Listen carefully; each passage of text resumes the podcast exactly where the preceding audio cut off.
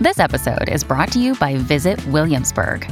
In Williamsburg, Virginia, there's never too much of a good thing. Whether you're a foodie, a golfer, a history buff, a shopaholic, an outdoor enthusiast, or a thrill seeker, you'll find what you came for here and more.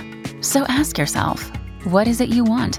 Discover Williamsburg and plan your trip at visitwilliamsburg.com.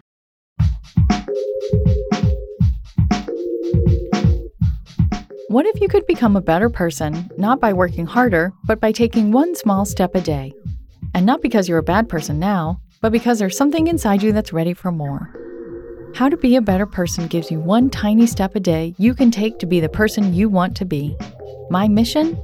To help you live your best life. Hi, and welcome to How to Be a Better Person. I'm Kate, your host and author of the book How to Be a Better Person. I want to give a special welcome to the folks who are new to the podcast. I'm so happy to have you here. This week on the podcast is all about how to reemerge from the pandemic winter with grace. After all, it's been a long, weird winter, and the world, and we, have changed fundamentally since we went into lockdown a year ago. Let's talk about how to navigate this transition mindfully. Today's big idea is that our social skills have atrophied over the last year. Just like any muscle that gets weaker when you don't use it, we're all rusty and awkward when it comes to talking with other people in real life. At the same time, we're starved for these social interactions, but we've gotten used to not having them. So if you leave your house and go to an outdoor gathering of people, well, you might just feel like you have to take a nap afterward. If you're really sensitive to things in your environment or a super empathic person, all that socializing might trip your nervous system, which isn't used to that much sustained interaction.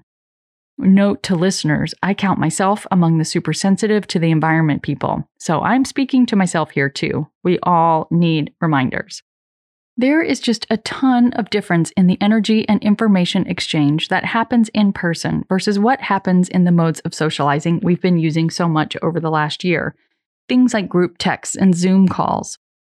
In person, you have to factor what's going on in the environment around you, the body language of the person you're talking to, and whether you are attuned to it consciously or not, the energy that they're giving off. It's like going from eating a very bland diet to having a bonanza of different flavors, textures, and foods in one meal. You're going to have a lot more to experience and digest in real life interactions. Not only are our social skills rusty, but also the world has changed. Maybe you were a hugger before, but now hugging feels way, way too close. That's going to make for a potentially awkward moment as you aren't sure how to greet the other person. You know, it's even hard to know how close to stand to someone. Huddling together is something we once didn't think twice about. Now, if we get within an arm's distance of someone else, it's like looking at your pores in one of those magnifying mirrors.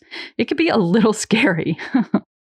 so, my tip today isn't any specific social skill. It's simply this to acknowledge that our interactions are going to be awkward for a while, and to extend ourselves and the people that we talk to some grace.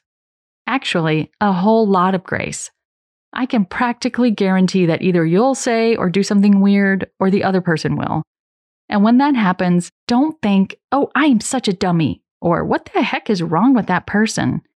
In that moment, your work is to remember that we're all a little or a lot socially clumsy right now.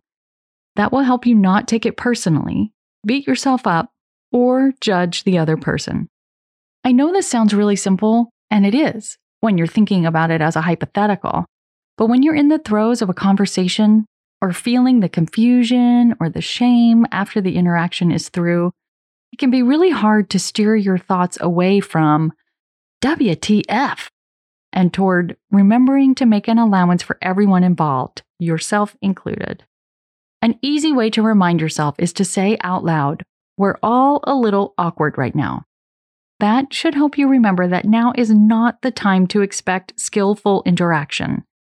Just like you can't get up off the couch after a winter of binging Bridgerton and expect to run a marathon, or heck, even a mile, it's going to take us some time to figure out how to be easy and gracious with one another again. And that is okay. I just want to end with a note that while the vaccine is being distributed and cases are down, we are not out of the COVID woods yet.